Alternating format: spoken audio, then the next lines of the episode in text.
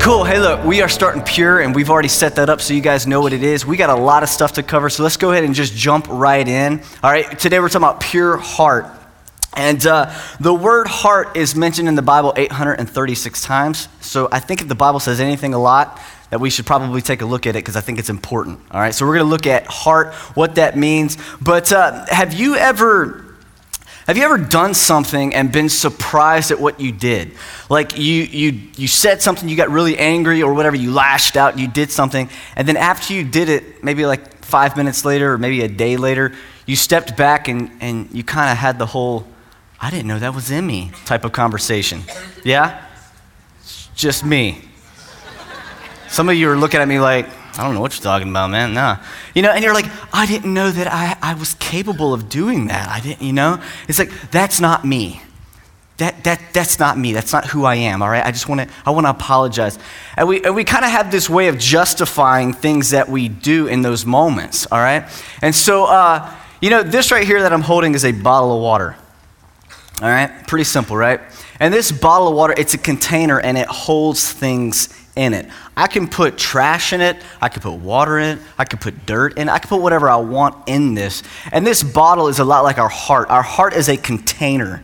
Okay, so we fill it as we go out through our daily lives, it gets filled with certain things. And you know, the only way to really know what's in this bottle sometimes is just to, to look inside and, and maybe for this bottle to get shook up, right? And all of a sudden we see what's inside the bottle come out. And what happens is our heart is a container. So we're filled up with stuff, and then all of a sudden we get shook. And then we, you know, hit somebody in the face, right? Or we get, we get, we get shook up and we lie. And we get shook up and we, we do something we're not supposed to do. And then we want to backpedal and say, oh, no, that's not me. That's not me. But guess what? If something comes out of our heart, it is us. So let's be brutally honest today. Let's look at what comes out of us and what, what, what we do and what we are and say, you know what, maybe it is actually, maybe, maybe, maybe that is something that's in my heart today because guess what? It is. Whatever, whatever we do, it, it actually is inside of us. And that's painful to know sometimes. It's painful to know because we think of our intentions and we're like, well, my intention was this. But we like to judge others on their their actions, but us, it's our, it's our intentions. Well, I intended something else. No, no, no, you did something. And so let's be honest today. Y'all with me? Y'all with me? Okay, okay, we're all honest today. So Proverbs 4.23 says, Guard your heart above all else, for it determines the course of your life. Another, illustra- another uh, translation says, Out of your heart flows the issues of life. Basically, everything that we do comes from our heart. Another way of looking at it is that our heart is like a, it's like a little rudder okay? It's like a you know you got a sailboat or whatever and you're going along and that little bitty rudder just kind of directs you. Your heart is kind of like that all right? We also read in the bible that our tongue is like that. We're going to get into that in a little bit. But our heart really determines the course of our lives our decisions what we say. All of these things comes out of this out of our heart and uh, I, want to, I want to read something out of 1 Samuel 16 7. And what it is, is at this moment, uh, Samuel is about to go and he's trying to find a king. And so he goes to a guy named Jesse's house and he's got all these sons. And uh, so Samuel, naturally, he, he goes to the oldest, the best looking son, the strongest son. He's like, Surely, God, this is the guy that you want to use. And uh, so this is what we're picking up. But the Lord said to Samuel, do not look on his appearance or on the height of his stature. Thank Jesus for that for me, right? Y'all knew it was coming. You felt it. You felt it. It was like, yeah, he's probably going to go there. And he did. So, but it says, Know the height of his stature, because I have rejected him. For the Lord sees not as man sees. Man looks on the outward appearance, but the Lord looks on the heart. And right there, all of us right there, we're all laid open, laid bare. God looks at our heart. And so it doesn't matter right now in this place what you think that your reputation is before people, what you feel like your intentions are, all those things. Because at this moment, God is directly in touch with your heart, nobody else's. And He knows what's really going on inside. We get professional at, at our, our lives, our, our, our Christianity.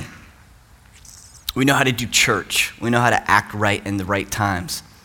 But God knows what's going on, on the inside. And that's, what's, that's what this verse really illustrates. And so the next verse that we're going to read is really going to set the stage for everything we're going to talk about today is James 3 13 through 16. Who is wise and understanding among, among you? By his good conduct, let him show his works in the meekness of wisdom. But if you have bitter jealousy and selfish ambition in your hearts, do not boast and be false to the truth. This is not the wisdom that comes down from above, but it is earthly, unspiritual, and demonic. For where jealousy and selfish ambition exists, there will be disorder and every vile practice. You know, the number one killer in America is, is heart disease. We know that, right? And it's one of those things that a lot of times you don't know that you have until maybe it's too late or it, it really causes a lot of damage to your, to your heart and to your whole body, really. And what we're going to do today is we're going to look at four diseases of the heart. Because sometimes we don't know what's going on inside of us until we, we look at the Word of God and we really break it down and apply it directly to our hearts. So today I'm going to ask you to do this. Don't think about anybody else in the room, okay? And some, that's hard. Don't think about your spouse. Don't think about your buddy. Think about you. Think about your heart and, and if any of these things are found in you, because that's what we're here to do today. To let the Holy Spirit search our hearts, examine us, and show us what's going on. So, four diseases of the heart. We're going to take these, this thing bitter, jealousy, and selfish ambition. And the first thing is bitterness. Bitterness is like whenever you hear that person's name that you're, you've had some history with and and you feel that negativity come into play, right? You hear their name, and, and all of a sudden you have all these situations that have happened before, and they come up like, just like it happened yesterday, and you have that negative feel towards them. Hebrews 12, 15 says, See to it that no one fails to obtain the grace of God, that no root of bitterness springs up and causes trouble, and by it many become defiled. I like how it says root of bitterness. Uh, last year, I got some, some uh, cypress trees cut down in my yard. Okay, I had two of them in my front yard. I have a very small yard. It's about as wide as between these two little speakers right here. That's my front yard. And so, uh, so I've got these cypress trees growing, and, and we've been married for about, uh, about nine, nine years or so. And so we got the house a little bit before that. And those trees were, they weren't huge, but after nine years, eight years, they got, they got gigantic. And if you don't know anything about cypress trees, which I didn't until I had them in my yard, uh, they have these things called cypress knees. And these things, what they do is, I mean, it'll, if a tree's right here, it'll be by that wall over there. All of a sudden, this little knob, knob thing comes out the ground. All of a sudden, you're cutting grass and, you know, what in the world? You know, it's a cypress knee, man. So we cut the tree down do you know that those things are still popping up here and there? They're still kind of coming to the surface? And it's been over a year now since we cut those things down. And God, I mean, the only way to get those cypress knees out is to get a shovel. And to, you, you got like the knob right here, right? And you go back a little bit and you dig and you find where that, that, that root is and you take a hatchet, or if you got a chainsaw, but it'll get caught up in the dirt. And you just hack that thing and then you pull. It is, it is hard. I did two of them and I was like, forget about it. I'm just going to tear my lawnmower up, man. This thing is, you know. It's a root that, that continues to grow. And, and you know what? You can't see it. I got this nice looking tree. It's really cool. And all of a sudden, my, my concrete starts coming up a little bit. You know what I'm saying? And in our lives, we got this, we got this situation that happened. It happened. And then, like three years later, our, our foundation starts cracking, and, and all of a sudden we're, you know, we're going along in life cutting grass, and all of a sudden we blow up our lawnmower because we hit a cypress knee. And, and these roots, they, they, you can't always see them, but you feel them. And they come up in the most inopportune times.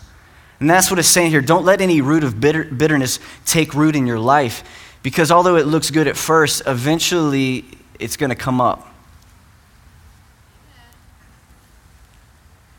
It's kind of like, um, it's kind of like this. At the end of the scripture, it says, many become defiled by it. You know, one thing about bitterness is that it doesn't, it doesn't stay localized to us. Bitterness doesn't just affect us, it affects people around us. Y'all know how it is that everybody's having a good conversation, and all of a sudden that one negative person walks in the room and it changes the whole environment the person that had a bad day that morning. You know what I'm saying? They walk in. It's kind of like the dude that walks into the, the, the break room and you're chilling there eating your ham sandwich, everything's cool. All of a sudden, this dude walks up, sits next to you, and he just pops open this, his sandwich container, and it's a nice, lukewarm tuna fish sandwich just sitting there. You know what I'm saying? And all of you that went, oh, you know exactly what I'm talking about. Look, I went to school, we didn't have a cafeteria, so we brought our lunches a lot. So the tuna fish story happened a lot. You know what I'm saying? But it just it stinks up the whole room. And man, whenever we have bitterness in our life, it doesn't just affect us. Other people can smell it and other people experience it because it just comes out of us. Bitterness, that negative spirit. And so we want to make sure that this doesn't it doesn't remain in us. Ephesians 4:31 says, "Let all bitterness and wrath and anger and clamor and slander be put away from you." The only way to remove bitterness is through repentance and forgiveness. All right? So if you feel like you've got any bitterness in your heart, today is the day to start the process of, of, of rooting this stuff out, getting it out, getting this cypress seeds out your life. The next thing, another disease is jealousy.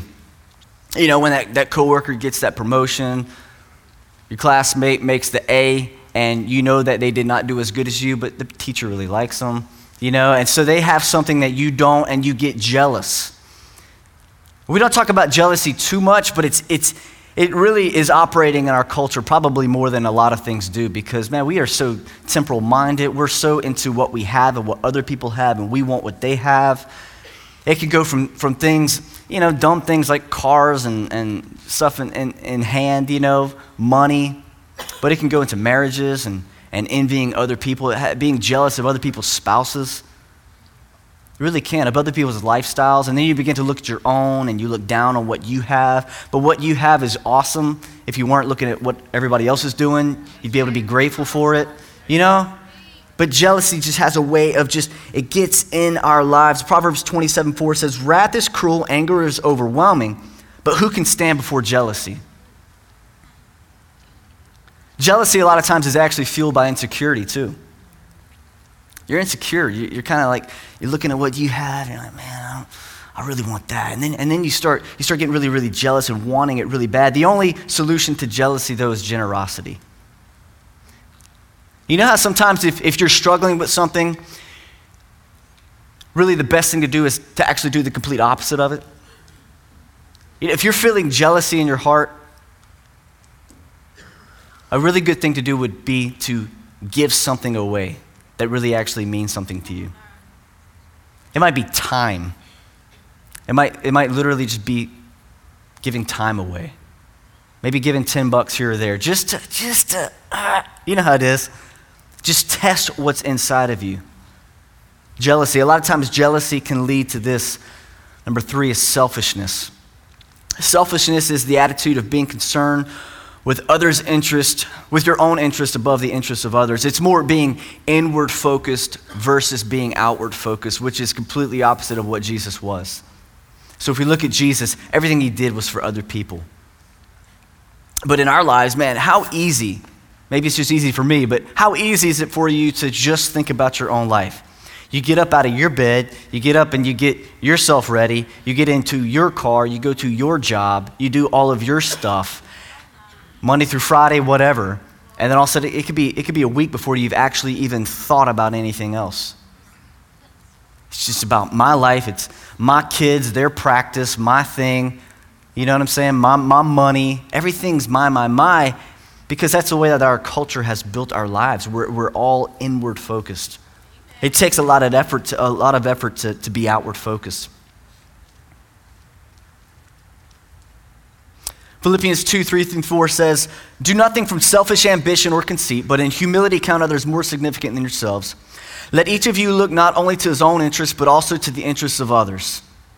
So the solution to selfishness is sacrifice. So if you're feeling selfishness today, this week, just like jealousy, do the same thing. Test yourself, sacrifice something. It's kind of like Abraham in the Bible. He was wanting a son so bad. He was wanting a child so bad. And he, God finally gives him a child. And after he has Isaac, God says something really weird to us that doesn't really connect well because it sounds so uh, violent. But he says, I want you to go and sacrifice Isaac. I want you to go and take him up on a mountain and sacrifice him. And I think the crazier thing is that Abram said, okay. I mean, nowadays you're going to jail. all right, for even thinking that, all right? And, but that's what he does. He takes Isaac, he goes up, and of course, God ends up saving Isaac's life, and an angel comes and stops Abraham. But the, the moral of that story is the fact that Abraham, even though it was his, he wasn't being selfish. He was willing to sacrifice everything for God. God gave it to him, God was his source, so it wasn't his uh, uh, to begin with. Here's, here's a great example. This is how jealousy goes into selfishness and really greed is I see something I want, and I'm like, that would be cool to have. And then it grows into, I need that. And then it's, I want it. And then I get it. So now I've got it, and now I'm clenched fisted around that thing, and it's mine. If we do that with things in our life, whenever God comes and says, I want you to do this, I want you to give that, we're clenched fisted, and there's no room for that to happen. If God wants something sacrificial done through you, you're not willing to do it because you're selfish. And so then we can't hear the Holy Spirit. We're not responsive to that. And that could really apply to anything. It could apply to, to, to in, being you know, in church, serving in church. It could be serving on your job. It could be this is my desk, this is my department, and that's how you live. And so in your work, it plays out in a negative way. Selfishness can go into, into many different ways, but I think as Christians, we should live like Abraham did, sacrificially, willing to do whatever needs to be done, whether it maybe costs us something or not. So you have to take these things and filter them into your life and see how it applies to you. But selfishness, a lot of times, goes into ambition. Another word for ambition that we can use is manipulation. Because a lot of times when you're ambitious, you manipulate the situation so that way you can get ahead. There's a story in the Bible, it's Jacob and Esau. And uh, Jacob, Jacob was a punk, okay? Jacob and his brother, they were, they were twins. And Jacob's whole quest in life, it seemed like, was just to get what Esau had. Esau had the blessing, Esau had the birthright, Esau had everything, he was the firstborn. And Jacob wanted it so bad that he lied, he connived, he did whatever he had to do to get it. But it was amazing that no matter what he did, he still wanted more.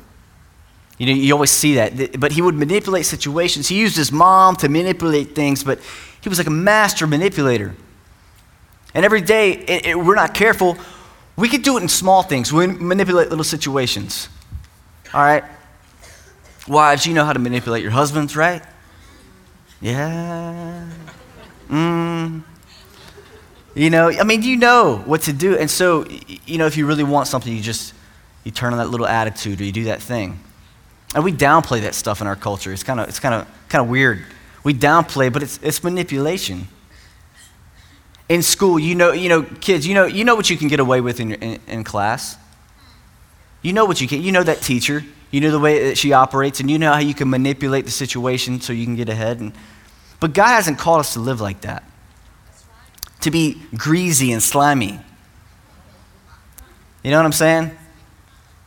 Salesmen, look. Not that you're greasy and slimy. Sales is a very difficult position because guess what? It's all built upon seeing how you can manipulate the situation in order to make more money. You have to be very careful that your integrity is strong and that you represent God in the way that He should be represented in those positions. It's a fight. So that, let's not over overcomplicate these these uh, these illustrations because they really apply to all of us and, wherever we're at in our life, to a marriage, to a job, to raising kids, to being in school, all of these things. But all of these things are diseases of the heart. It's all sinful, and we have to call it that. Right? You're with me on that? You, you have to actually identify it as something that is, is a disease in your heart. Let's not be people that accept things in our heart and just say, that's just who I am. That's just, man, that's just my struggle. Let's be relentless with these things. Whenever we know we have a disease, what do we do? We get medication, we go to the hospital, we, we start exercising, we start doing whatever we can in order to remedy the situation. Right? So, those are diseases of the heart. I want to give you some quick symptoms of an unhealthy heart. Because in Luke 6:45, check this. It says, A good man brings good things out of the good stored. There was a lot of goods. A good man brings good things out of the good stored up in his heart, and an evil man brings evil things out of the evil stored up in his heart. For the mouth speaks what the heart is full of. Oh, man. ah. The mouth speaks what the heart is full of. So we could really say our tongue is a vehicle for the motives of our heart. What's going on inside of me? Well, let's just look at what I'm saying. Let's just look at what is flowing out of me. I think that's a good place to start. What's some, what's some symptoms of this? One thing would be bragging and boasting. Just everything's always about you, everything's always about what you've accomplished. Y'all know those conversations you're trying to have with somebody, and, and you're going back and forth, and it's like you'll bring something to the, to the storyline of the conversation, and then they have a way of taking that and turning it to being about them somehow. So you're trying to have a conversation, but yet somehow the conversation always ends up back on them and where they've been and what they've done. That annoys me. Can I just be honest with you guys? I was like, I'd, I'd really like to have a reciprocating conversation here, but it's just, it's cool. You're good, man. You have done a lot of things. That's cool. You know, that's a way of bragging and boasting. It really is.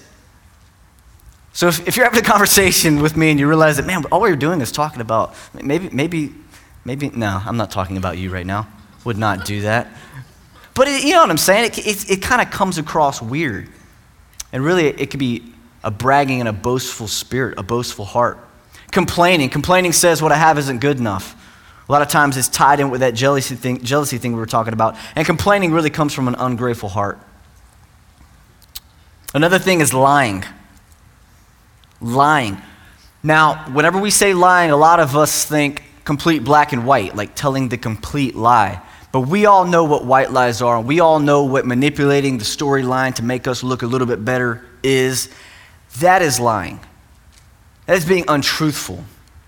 When somebody comes and says one side of the story, and then you come and you say another, and and both, you know what I'm saying? Like you got you got storyline A, storyline B, and they don't correlate. Somebody's lying but yet nobody says they're lying. You know? It's because it's just tilting facts here and there. It's lying. Another thing is gossiping.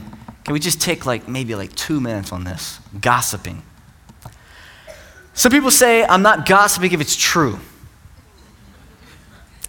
yeah, yeah, I said that a few times. Oh, it's true. I mean, ha- no, no, no. Slandering is if it's not true. All right? You're slandering somebody. Gossiping is if it's true. Gossip is more about a motive of the heart. And, and we say something around here a lot if you're not part of the problem or the solution, you really have nothing to say about it. And so that's a good gauge. If you're not a part of the problem or the solution, can you help what's going on with the person that's actually involved with the situation? And if you can't, there's really, there's really no need talking about it, there's no need dwelling on it. There's definitely, absolutely not one need of going and letting somebody else know about it. The old, hey man, I'm going to tell you something, but you can't tell anybody, anybody else. You hear me? Anybody else.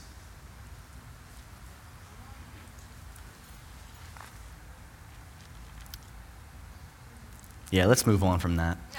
So.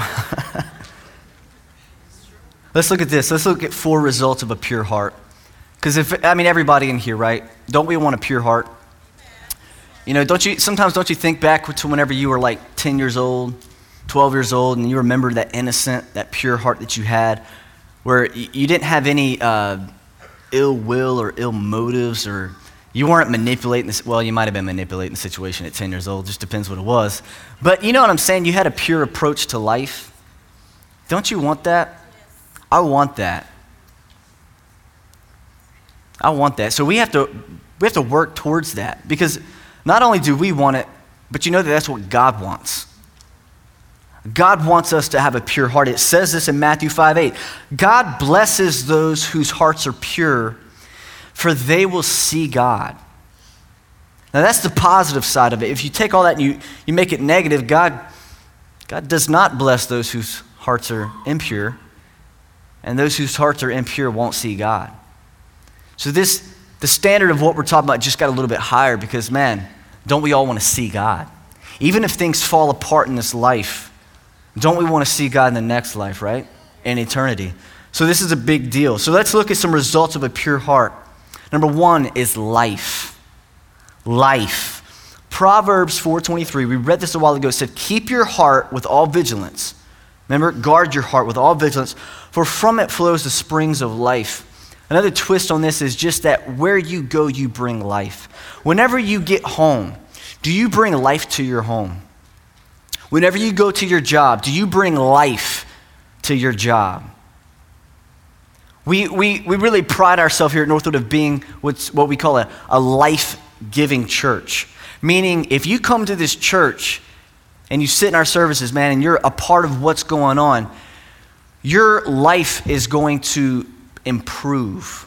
All right? Your life with God, you're going to, some people say they come here and when they leave, they feel like they're, like they can, they can go out another week and, and, and do life. You know what I'm saying? And like actually, actually feel like they have hope. Now, what if we all went where we go and we brought the same thing where we went? We brought hope to our family. We brought hope to our jobs. We brought hope to these places. And we didn't just see ourselves as just, okay, here, man, it feels so good. Now I'm out here just getting beat up. No, you take what you get here and you be in, you're encouraged and you go and you do. Do you bring life? It's a result of a pure heart. Are we life giving? Another thing is joy. Are you joyful? Are you happy? Do you smile ever? Some of you have not smiled one time today. It makes me nervous a little bit. you know? I don't like his shirt. You know? Are you joyful? Proverbs 17 22 says, A joyful heart is good medicine. You might have to start faking it for a little while. You know? We always say fake it till you make it, but how about fake it till you become it? Right? Sometimes it's like you, you see that negative side. You, I'm gonna, I'm gonna speak life. I'm gonna, I, am, I am really trying, and I feel like I'm doing better. People that are around me know me better, but I'm, I'm trying really hard to be positive, man. The negative is always going to be there. The negative side of your marriage and your kids and your job and, and whatever you're facing, it's always going to be there. So you can either just berate on the negative and just talk about it all the time, or you could choose to be positive and say, man, you know what? God's in control. Something happens in your mind and your heart whenever you, you take that approach. So it's not just a bunch of psychobabble, it's in the Word of God. God's like, I'm telling you, your life will be a lot better if you think this way and trust in me. So, another thing is wisdom. Now, earlier we, we talked about, we, we read wisdom in, uh, let me go back and read that real quick. It was in uh, uh, James, it said, uh, this is not the wisdom that comes down from above, but is earthly, unspiritual, and demonic. So we see that there's, there's different kinds of wisdom. All right, there, there's spiritual wisdom right here the way that God operates, God's economy. And then there's the way that this world operates. There's worldly wisdom, street smart, whatever you want to call it. You know what I'm saying? I, you know how to manip- manipulate situations. I know how to get ahead in this, this world. That's actually it says demonic. Demonic wisdom. We want spiritual wisdom. Proverbs 2 6 says, For the Lord gives wisdom, from his mouth come knowledge and understanding. We want the wisdom that comes from God's mouth not this world's mouth. All right? And for some of us, guess what? We have to be reprogrammed because we think that we're really wise, but we're wise with the wrong wisdom. A pure heart has godly wisdom, has spiritual wisdom. The last thing, the last result of a pure heart is love. Luke 10, 27. He answered, Love the Lord your God with all your heart, with all your soul, and with all your strength, and with all your mind, and love your neighbor as yourself. A pure heart is a heart that loves God and loves people. Loves God and loves people. Loving people sometimes is very difficult, right? it's very difficult. But God actually puts it in the same category as loving Him. So we have to realize that standard. And we, I think it's a good telltale sign of where we're at. Is there love that comes out of my heart? Is there love for people? Is there compassion? Whenever I see people in pain, is there something that wells up that, that wants to help or wants to do something? Or is it just like, well, they made a bunch of bad choices, so it's their fault? Reap what you sow, you know? I never heard Jesus say that in that way. Never. But man, we have a good way of doing that all the time. Because we're saved and we're sanctified. You know what I'm saying? We're living right. Yes, I mean, we laugh about it, and it's like, doesn't that sound so nasty and spiritually prideful? But man, can I be honest? I've, I've been there. And every now and then it still kind of like, it shows itself. I'm like, what is that? I mean, the last week, what's been going on in our nation, you know, it's, it's really easy to point fingers and get really angry at certain types, you know, certain people where they're at in life, but, but we really don't know where they've been. We really don't know what's been going on for the last 15, 20, some 30, 35 years. And so we have to have a heart of compassion and pray and ask God to do something. Because you know what? We, we can't really do that much here. But we can pray. And we can represent well here where we live and show what, what Christians actually are about. We love God, we love people. And we want to see what's best for them. So, wrapping this thing up, how do we work towards a pure heart? Because we, gotta, we have to get some, some steps to take to get to, towards a pure heart. Some of us in this room right now, we're like, man, I, I really failed all of these tests. you know, how do I fix this, man? This is bad news. You know, we're actually depressed. Psalm 51:10 says, "Create in me a clean heart, O God, and renew a right spirit within me." Good news is that God creates in us a, a, a clean heart. Now we co-labor with Him, but but but God has a large part to play with what's about to happen. How do we work towards a pure heart? Number one, ask the Holy Spirit to examine your heart through prayer. You got to sit down, you got to pray, you got to think, God, where am I at? And lay yourself before God with humility. Holy Spirit, examine me and show those areas. Let them just stand up in my life like a monument, like this is what you need to work on. And then, number two, respond to the Holy Spirit through repentance. Repent. Main, and number three is maintain your new heart through reading the word, praying, and worship. Do you guys realize kind of every week where this thing usually goes? Repentance, prayer, worship, forgiveness, read the Bible, prayer, repentance. It's a cycle. And it's, it's, a, it's a cycle that you must have operating in your life. This thing of repenting, forgiving, asking God again to, to show you things. It's a cycle and it never actually stops. You never get done worshiping. You never get done praying. You never get done seeking God. You never get to a place where, okay, I've, I've arrived. We're always seeking God. And as this happens, it's like that bottle of water down there. If it was filled with, with dirt and mud and, and trash, really, if I just start pouring clean water in it, eventually the dirty stuff is going to get flushed out and then you won't ever know what was in there before. And many of our hearts, it's that container, and it might be filled with a bunch of junk right now. But you know what? If we start filling it with the things of God, if we start guarding our heart properly, like the scripture said, guard your heart, keep it with all vigilance. If we start doing that, I'm telling you, you'll look back in a year and you'll be like, man, the way that I thought, the way that I reacted, all these things, it's just, it's, it's not there that bitterness that I had, it's just, it's not there. I'm not angry at that person. I just don't even feel it anymore. Even when I think about the situation, it's because your heart's pure. And that's the goal, man. Can I pray for you guys? Yeah. Father, we come before you right now, and, and Lord, we just pray, God, we pray for everybody in this room, all of us, God, because we're all somewhere in this situation, Father.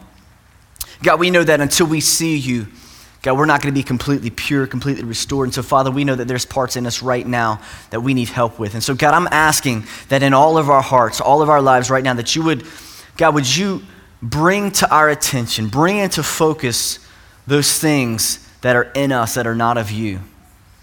Holy Spirit, examine us. Come on, right now, if you see those things and you know exactly what it is, just right now, just say, God, I bring it before you. I repent. God, would you forgive me for that? Would you forgive me for the way I've been talking, for the way I've been thinking? God, I've been lying. I've been, I've been manipulating. God, I've had bitterness against that person. Come on, just repent. Just it's easy. It's just you open yourself up before God. Search my heart, God. Create in me a clean heart. That's what I want. Some of you in this room right now, I just want to talk to you because you know what? You've never actually met God. You've never actually uh, surrendered your heart to Him. You've never been saved. You've come to church a lot. You've done the whole religious thing. You play church well, but you know that your, your heart's not right with God, and, and it's really just an, an act. And so you know that God sees your heart, He knows what's really in there. And today, you just feel that conviction, you feel that tension inside that says, man, I'm, I'm just, I'm off. My heart's not pure at all. My heart's not soft.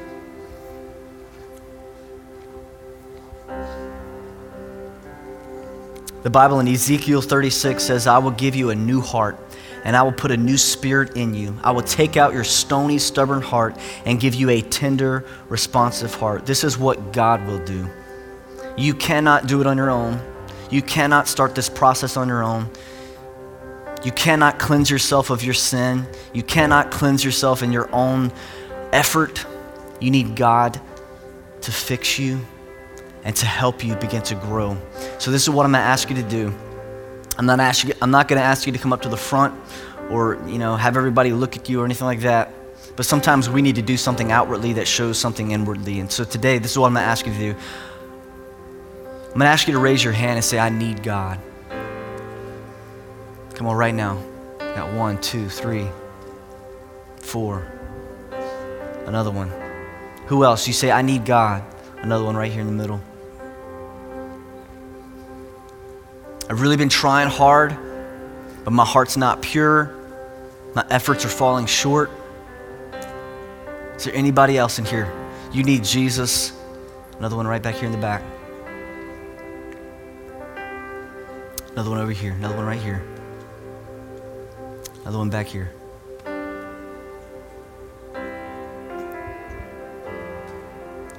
It's great. So, what I'm going to do, I'm going to pray. I'm going to say a prayer, and I want you to agree with everything I say, mean it, and God's going to change out your stony, stubborn heart for a responsive heart.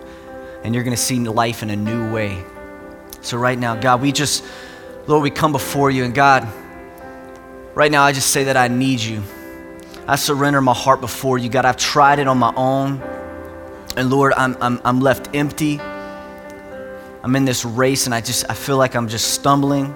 And God, I need you. So right now, Lord, I ask you to forgive me of my sin. I believe in Jesus. I believe in the cross. And I thank you for the blood that was shed on Calvary to pay a price that I could not pay. And right now, I receive that. And I thank you for it. Forgive me, wipe me clean. God, let me live a victorious life with hope where I can go out and give life and give hope to other people, Jesus. Thank you for all that you've done for me. In Jesus' name I pray. Everybody said amen. amen. Come on, can we give it up for those who gave their life to God? Yeah. The decision to follow Christ is just the beginning of your relationship with God. So we'd love to help you with your next steps. If you'll go to northwood.tv slash connect and fill out the information, our lead pastor, Van Ducote, wants to send you a letter that tells you some steps to take in order to maintain your new relationship with God. We'll also give you some information about Northwood Church. We are one church in multiple locations. We have a campus in Gulfport, Wiggins, and Long Beach. If you live in one of those areas, we'd love to see you at one of our services you can visit our website, northwood.tv slash locations, for service times and directions. If you'd like to give to this ministry, you can do that online as well. Just go to northwood.tv slash give. You can give a one-time donation or you can sign up for our online community called MyNC and set up a recurring gift. Thanks again for joining us today. We'll see you next time.